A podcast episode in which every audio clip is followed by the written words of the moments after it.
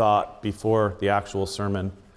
Um, you know, you have this vivid image of the church on the front lines of war, literally, in the Ukraine. Um, but that's really where the Lord wants the church at all times. At the front line of where the battles and the wars are at. And just two things in the announcements kind of demonstrate that is one, the River West Food Pantry is a way of being on the front lines of where poverty and homelessness exists in the city. Um, and, uh, you know, with foster care, it's being on the front lines of where brokenness of family uh, happens. The Lord calls us to the front lines. So just remember that. Um, okay. Our scripture this morning comes from the gospel. Well, it's not the gospel, it's the book of Genesis, um, chapter 11, verses 1 through 9. Now, the whole earth had one language and the same words. And as the people migrated from east, from the east, they found a plain in the land of Shinar and settled there. And they said to one another, Come, let us make bricks and burn them thoroughly. And they had brick for stone and bitumen for mortar. And then they said, Come, let us build a city for ourselves, and a tower with its top in the heavens, and let us make a name for ourselves, lest we be dispersed over the whole face of the earth. And the Lord came down to see the city and the tower, which the children of man had built. And the Lord said, Behold, they are one people, and they ha- have one language, and this only, and this is only the beginning of what they will do. And nothing that they propose to do will now be impossible for them. Come now, let us go down and there and confuse their, their language, so that they may not understand one another's speech. So the Lord dispersed them from there over the face of the earth, and they left off building the city.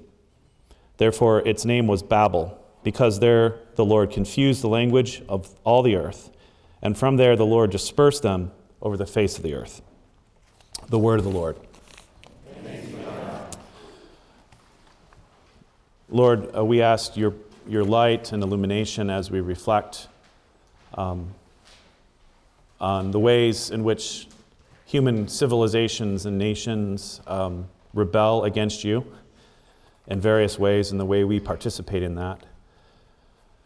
We ask that you give us, continue to give us a true picture of what it means to be a human being, created in your image, to worship and love you, and to love one another. And so be with us this morning. In Jesus' name, amen.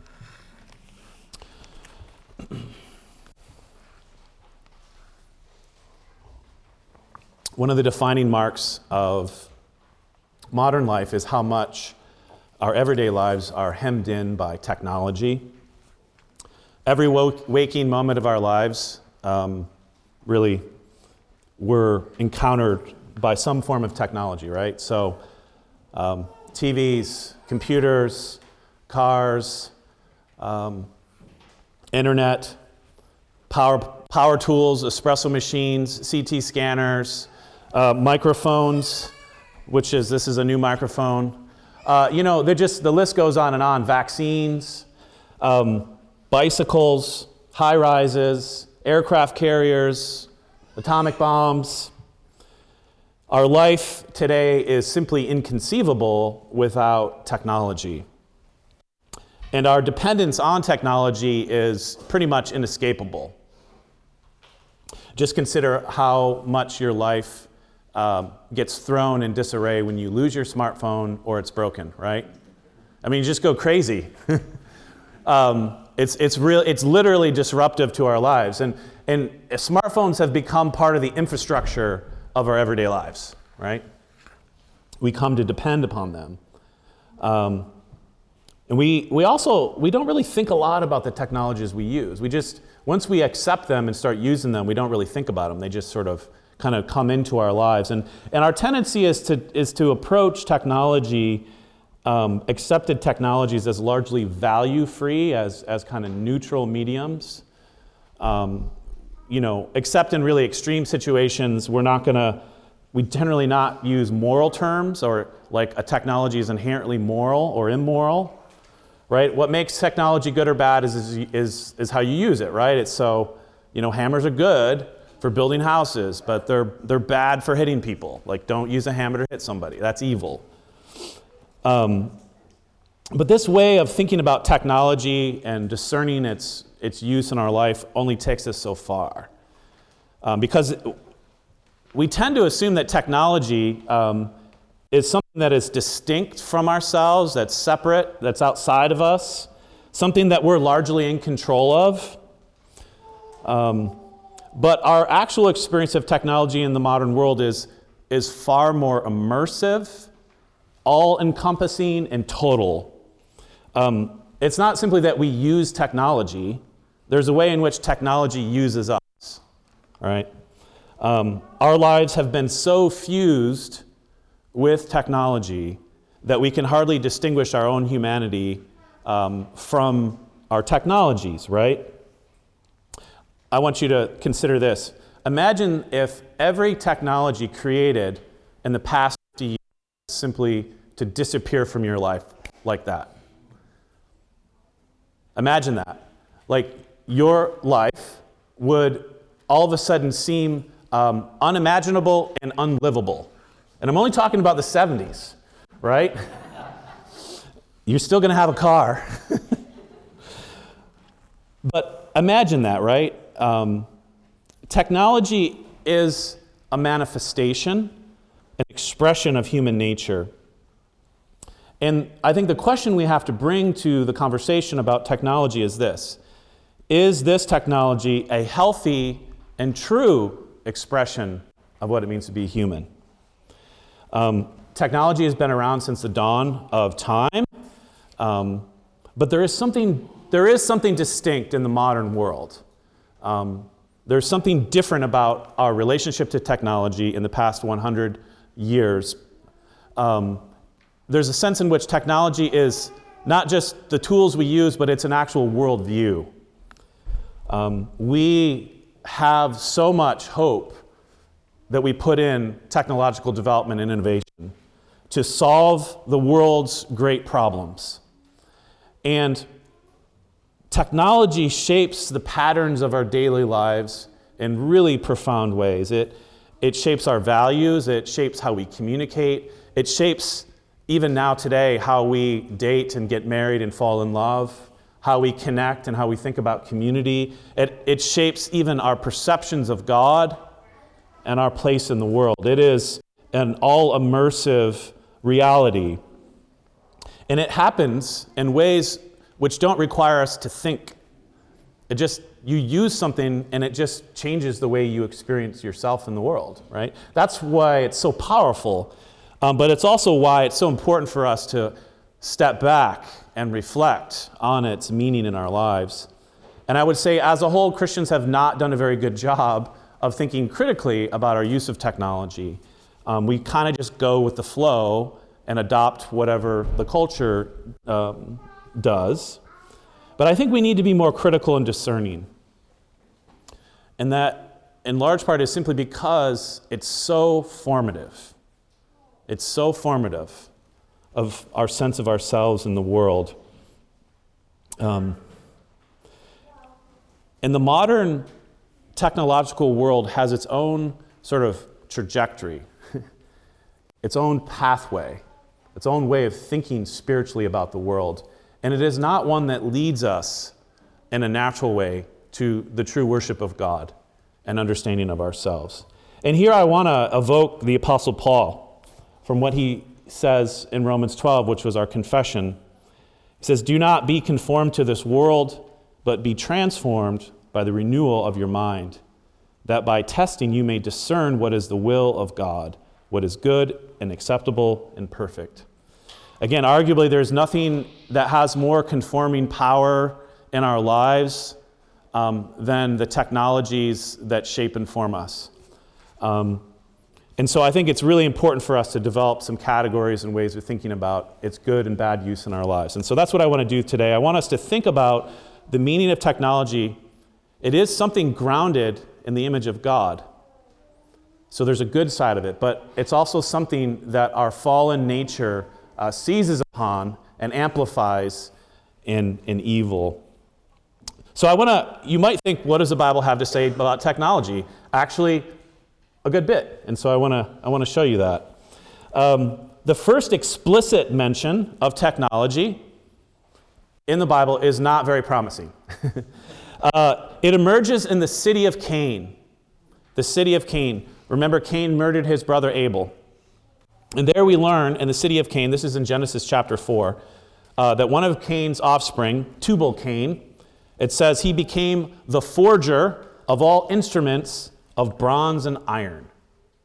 Now you might think, oh, well, if technology starts in the city of Cain, that it must be bad, right? But that, that's not, that's a, not a, a, good way to actually read um, and interpret. The reality is, is that after the fall, um, all civilizations emerge with a mix of blessing and curse, right? Good things and bad things. And you look in the city of Cain, you see a lot of good things. You see the development of arts and music, of poetry, um, of, of animal husbandry, of technology, but then you also see a lot of bad things. You see uh, celebrity culture, that's just a bad thing. Right? Can't be redeemed, I'm sorry. Uh, you see polygamy, and then also urban violence. Those are all the things that are right there in that beginning of that city. Um,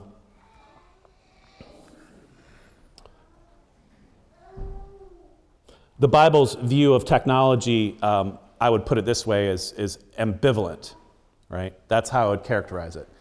It's not tech positive, like our culture, but it's also not anti tech, anti technology. It simply recognizes the presence of technology as just a natural part of all human civilizations. And, and this brings to, I think, a really important point about how the Bible approaches the category of technology from the way that um, other ancient Near Eastern religions of the time did as well. And this is a really crucial distinction. Um, in the Canaanite mythologies of this period, uh, the arts of human civilization and development of tools were actually attributed to the gods themselves. And more, you would probably be more familiar with if you know Greek mythology, that Prometheus and Athena are the ones that sort of take from the heavens, like fire and these other things that human beings kind of take hold of, right? So there's this kind of mythological view of technology as something that is we've stolen from the gods, right? And one commentator um, contrasts this with the biblical approach to civilization and technology. He, he says, we, we find that in the Bible that only ordinary human beings, you find only, only ordinary human beings, and there is no mythological element whatsoever. And this is the great innovation introduced by the Torah. It discards the mythological tradition and opposes the blurring of the boundaries between the Godhead and mankind. And it emphasizes the human civilization was of human origin. So, what that means is this technology does not have divine origin, it has merely human origin. and because it has merely human origin, it's a mix of good and bad. It's impacted uh, by human fallenness and sinfulness. And I think the way I would, the point application wise, why this distinction is important is this is that the Bible demythologizes technology. And by what that means is that it takes the aura and the mystique away from it as something that's somehow divine. See, in our world, modern world, you know, we don't think that technology comes from the gods. We, you know, nobody's thinking that. But we certainly think that technology can make us like gods, right? That somehow if we have this new breakthrough or this new innovation that, that we can uh, save ourselves or save the world, right? I mean, all you have to do is just watch some Toyota commercials during the Olympics, and you could come to believe that nothing is impossible, right? Nothing is impossible.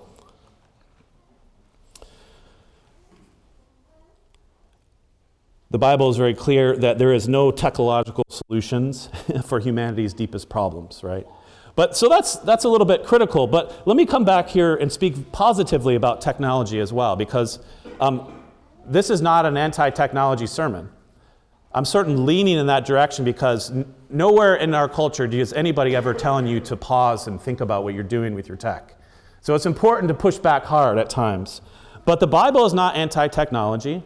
Um, technology is an expression of human nature created in the image of God. Um, God may not have invented technology, but He created human beings that did, right?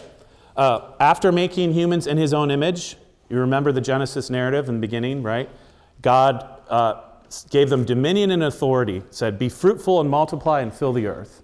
And then God, in Genesis 2, He puts the man and the woman in the garden to work it and to keep it, right?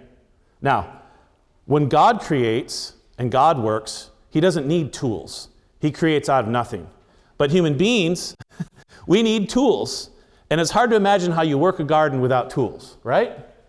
And so there's, there is a, there's a natural sense in which technology flows from what we call the cultural mandate, which is those commands related to how God wants us to be in creation, to exercise dominion and care, nurture, to work, and to keep. The, so technology is a natural development of this aspect of the image of God in us. Um, so when technology is an expression of human nature that's seeking to obey God's commands uh, and God's desires for and, and respects the limits of creatures, it's a good thing. It's not a bad thing, right? I just want to say that because it's easy to sometimes be very negative um, or feel like it's all negative around technology. But what must be maintained then in this? Um, technology is not something that is outside of us, right? Um, that exists somehow independently of our nature as human beings. It's, it's really an, it's an expression and it's a manifestation of what it means to be a person and a human in some sense. Um, the Bible does not have a dystopian view of technology. It has a dystopian view of human nature. That's what it, I mean, it has a dystopian view of human nature, um, which is responsible for technology. And so, this dystopian perspective on human nature does not cancel out the goodness of, of creation or the goodness of, tech, of being image bearers. But the reality is this what we see in technology is we see at the same time the greatness of humanity and its wretchedness. At the same time, we see the greatness and the wretchedness of humanity, right? We can put a man on the moon, but we can also drop a bomb, an atomic bomb, and kill an entire city in seconds. Thousands of people, right? That's what we're able to do with our technology. And so, the appropriate question we always have to come back to when we're talking about technology and its right use or wrong use in our life is we have to come back to the question of the human being. What is a human being? What does it mean to be created in the image of God? What does it mean to be a creature with limits? Are there certain technologies that lead us away from our true humanity? That always has to be on our radar screen. Now, the, the Tower of Babel um, has been rightly interpreted as a cautionary tale of kind of the frightening power and possibility of human beings when they're able to be unified in a task.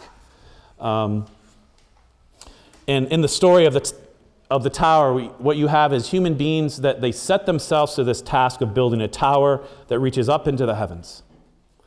Um, if you look at our text, it says the human culture uh, speaking to one another, Come, let us build for ourselves a city and a tower with its top in the heavens, and let us make a name for ourselves, lest we be dispersed over the face of the earth. Now, God takes notice. And it's kind of ironic because they're building a tower up into the heavens, and God's, you know, notices, and He's like, let me go down to see. Right? There's a little bit of irony there. They think they're getting into heaven, but they're really not even coming close. And so the, the writer here, a little bit of a, a satire. You're like, oh, I'm going to come down and look at your tower in the heavens. So God comes down and takes notice, and he wants to investigate.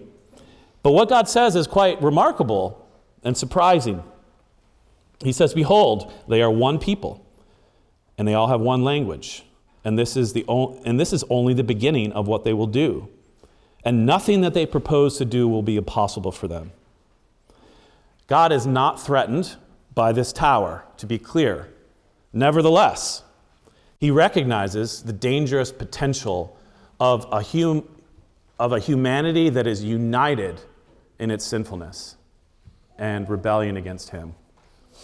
And so, um, one of the things that you should see in this story, which is really the last story of the primeval narrative, narrative of Genesis 1 through 11. Uh, there's a straight line from Eden to Babel, a straight line from the tree of the knowledge of good and evil to Babel. And in Babel, what you should hear is, is, is that similar temptation that the serpent uh, lays before the woman. The Lord knows that when you eat of it, you will know good and evil, and you will become like God. And what you see in this story is human beings, again, seeking to exercise their own, taking to themselves the knowledge of good and evil, and trying to become like God. And it's helpful to know a little bit about, like, what kind of tower is this? Is this like a temple or something? And in the ancient world, uh, there were these things called ziggurats, and there's still archaeological remains of them. They weren't temples. They're just towers. There's no interior. They weren't, they weren't, um, there's literally staircases into heaven. That's what they're meant to be. Staircases up to heaven, into the gods. Um, and by building this tower, humanity, in a sense, is they're trying to storm the gates of heaven. We're trying to get to heaven ourselves, to take command of creation without God. And so the tower is not a monument to God, it's a monument to ourselves, to our own ingenuity, to our own um, glory. Again, it is us trying to make a name for ourselves, us congregating in one spot instead of spreading out in order to secure a place for ourselves in creation without God.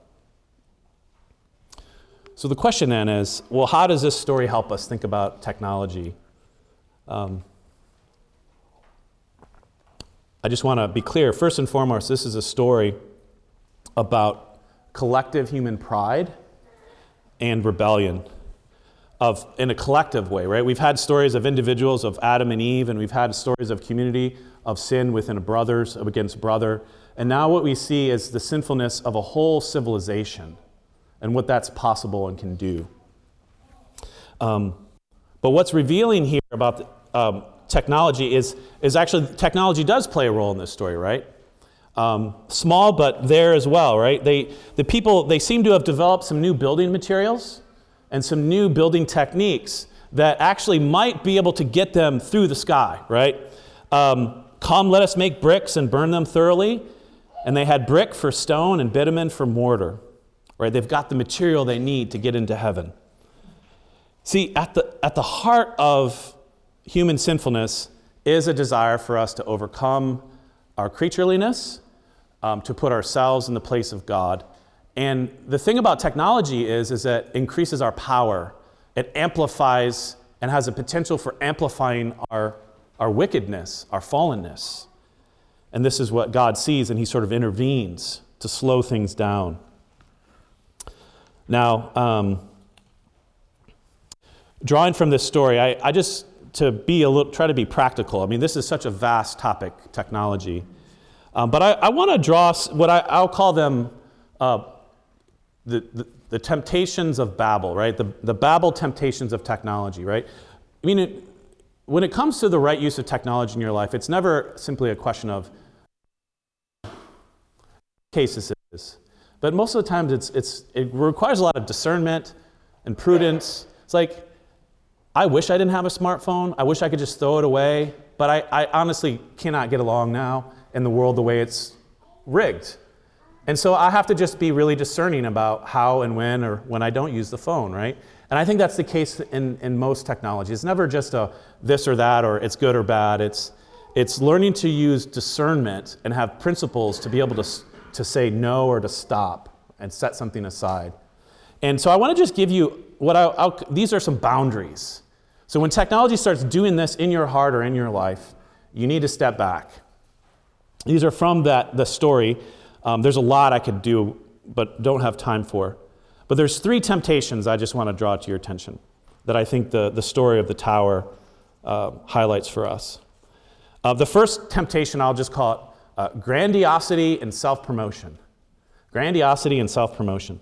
Um, technology enables our desire for grandiosity. Grandiosity is basically that quality of, of wanting to be impressive um, wanting um, to be imposing and influential. Um, You know, the people, why do they build a tower? What's part of the reason? To make a name for themselves. Like they want to make a name for themselves. They want to be great. They desire glory and recognition for their greatness, and this tower can be a, a, a witness to that. I mean, there's so many examples here to, to, to draw from, but I'll just go to social media, right? I mean, so much of social, media is built around this idea of grandiosity. The more followers you can get, the more likes you can get. Um, if, and if you're, especially if you're trying to sell something or sell yourself and your influence, you capitalize that. And if you have enough followers, you can actually monetize it and, and just do that, right? And you become authority all of a sudden, an influencer. Um, you know, this is an easy example, right? But it applies to other areas as well. You think of performance enhancing drugs. I mean, why do people, why do athletes use performance enhancing drugs? Because they want to win. They want to be better than everybody else, right? They want to be great. They want to make a name for themselves. You know, technology is a way for us to um, amplify ourselves in the world. And I'm not saying that you should never uh, try to use influence in, in righteous and well ways, but the heart is always wanting that sort of grand, like we, we aspire to make a name for ourselves. And as Christians, when we think about technology in our lives, we need to step back and say, Am I trying to glorify my name, or is it the glory of God's name, right? So that's one, one temptation. Uh, the second temptation that we see, especially in the tower story, is what I'll just call uh, escapism. Technology as a form of escapism, an escape from the world, an escape from the body. Um, we use technology to escape the problems of this world and the suffering of this world, as well as our natural limits as creatures. Uh, if you go back to the story, God um, assume, you know, there's a sense in which the disobedience of the people is that they, ref- they congregated in one spot, they didn't fill out, they didn't fill the earth and scatter, they, they concentrate. They, and, and there's a lot here, but part of the, the, the, the, issue here is like they, they weren't really being um, what God called them to be as image bearers, as those who are caring for creation, who are ruling over creation in the right way. Building the tower, there's a sense of escape right? We're going to go up to the heavens. And I, I think there, there's a similar thing for us in our technology is that we use technology as a way of escape. I mean, we, we you know, distract ourselves with you know, Netflix or video games or, or just doom scrolling on our phones. Um, we escape, right? The problems of our life, the problems of this world. We, we, we use technology to help keep suffering at bay. So there's a kind of escapism. But there's also a way that we use technology to escape our bodies, where we don't, you know, have to run up against the limits of being having a body and being creatures. And you know, in this post-pandemic world, uh, where you know we got very used to Zoom meetings and virtual community, and you know, there's I'm glad, I'm thankful that God allows us to do that. Um, but as I say repeatedly, you know, uh, virtual community is no substitute for real community. Because real community requires bodies. Uh, real worship requires bodies, embodied worship. There's no substitute for that, right? Again, there's, there's, um, there's ways that we escape, we try to escape life in the body. Um, so that's the second one. The, the third one, um, the third temptation, doesn't directly come from the tower story, but actually goes back to Cain and the founding of his city. And it is our temptation to try to use technology to overcome the curse. Remember the curse that God gives, the curses God gives after sin, right? Death is the primary one.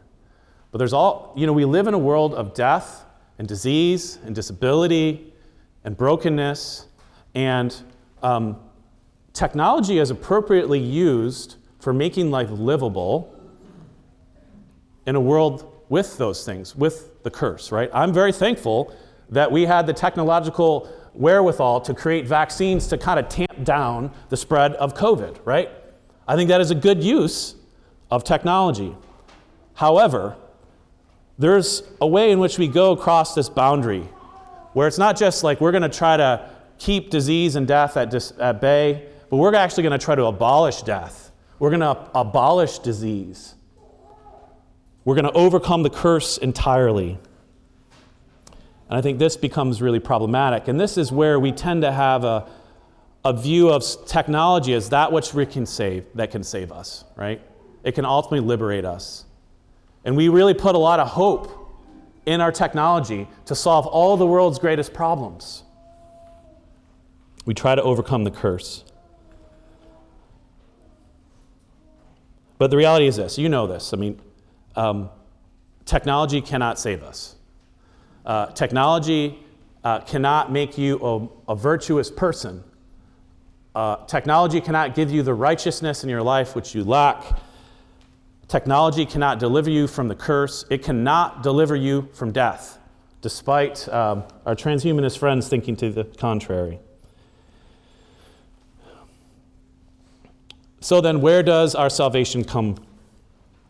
Where does our salvation come? It doesn't come through new technological innovation.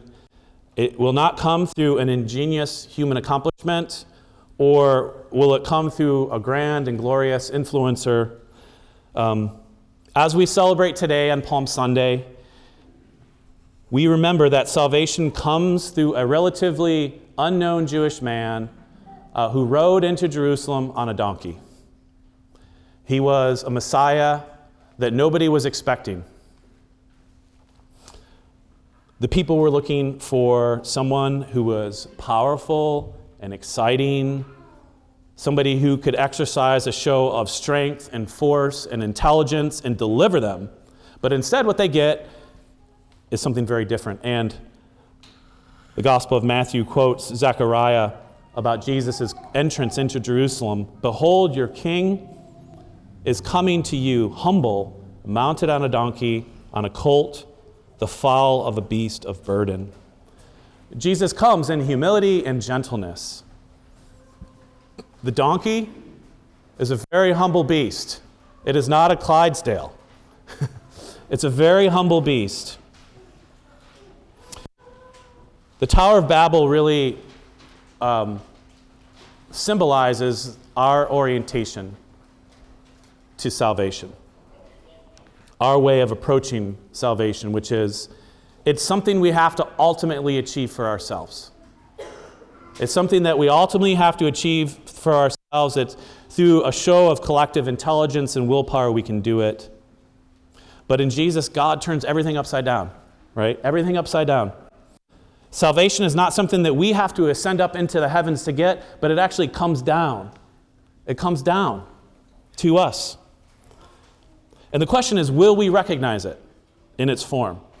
Will we recognize salvation in its form? Because it is not impressive, it is not sexy, it is not sophisticated, it doesn't glitter, it doesn't demonstrate the kind of awe and power that I think our hearts are often wanting. It is this Jewish man on a donkey. And the thing is that Jesus, he comes down. We want to escape the problems of this world. We want to escape our body. But Jesus comes down, the one who was above the earth, the one who didn't need to be a part of it, comes down into the middle of our mess. The one without body, the one who is a spirit, takes a body, and he comes down from heaven. And when he comes into the world, he doesn't like go around the suffering, he goes right to it. And he rides his donkey directly into the storm. And he rides directly into the heart of darkness, which is the place of the cross, the place of the curse that is most concentrated. And he continues to go down to the very depths. But it is precisely in his going down that he goes up and he takes us with him. Brothers and sisters, let's pray. Lord, we thank you for Jesus coming down from the mountains of heaven so that we don't have to, by our own feeble ways, to try to build ourselves up and find you, Lord. You come to us. Lord, give us wisdom and discernment as we think about our lives and, and examine um, the way that technology impacts us. Help us to know when it is impacting negatively our relationship with you and with one another and what you've called us to be. And we give you thanks, Lord, that you sent your Son. And we, we thank you and we praise you. Um, and we, we shout and we sing just like the, they did in Jerusalem Hosanna, loud Hosanna. Give you thanks in Jesus' name. Amen.